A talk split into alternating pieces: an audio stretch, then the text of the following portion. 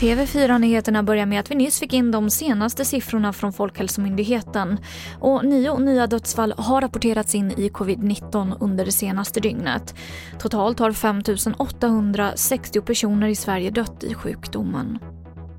Idag fortsatte rättegången om dubbelmordet i Linköping år 2004. Mordåtalade Daniel Nyqvist förhördes i tingsrätten och han berättade bland annat att han genomförde dubbelmordet för att få sinnesro.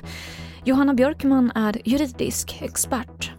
Vi får alltså inte någon beskrivning av hur han tänker i förhållande mellan de här två olika offren utan han, som han beskriver det, gör saker per automatik.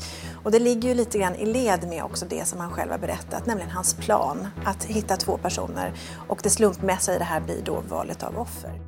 Och mer om det här på tv4play.se. Och till sist kan jag berätta att alla 560 piloter som varslades om uppsägning i juni förlorar sina jobb. Detta efter att SAS och pilotfacket inte lyckats nå en uppgörelse.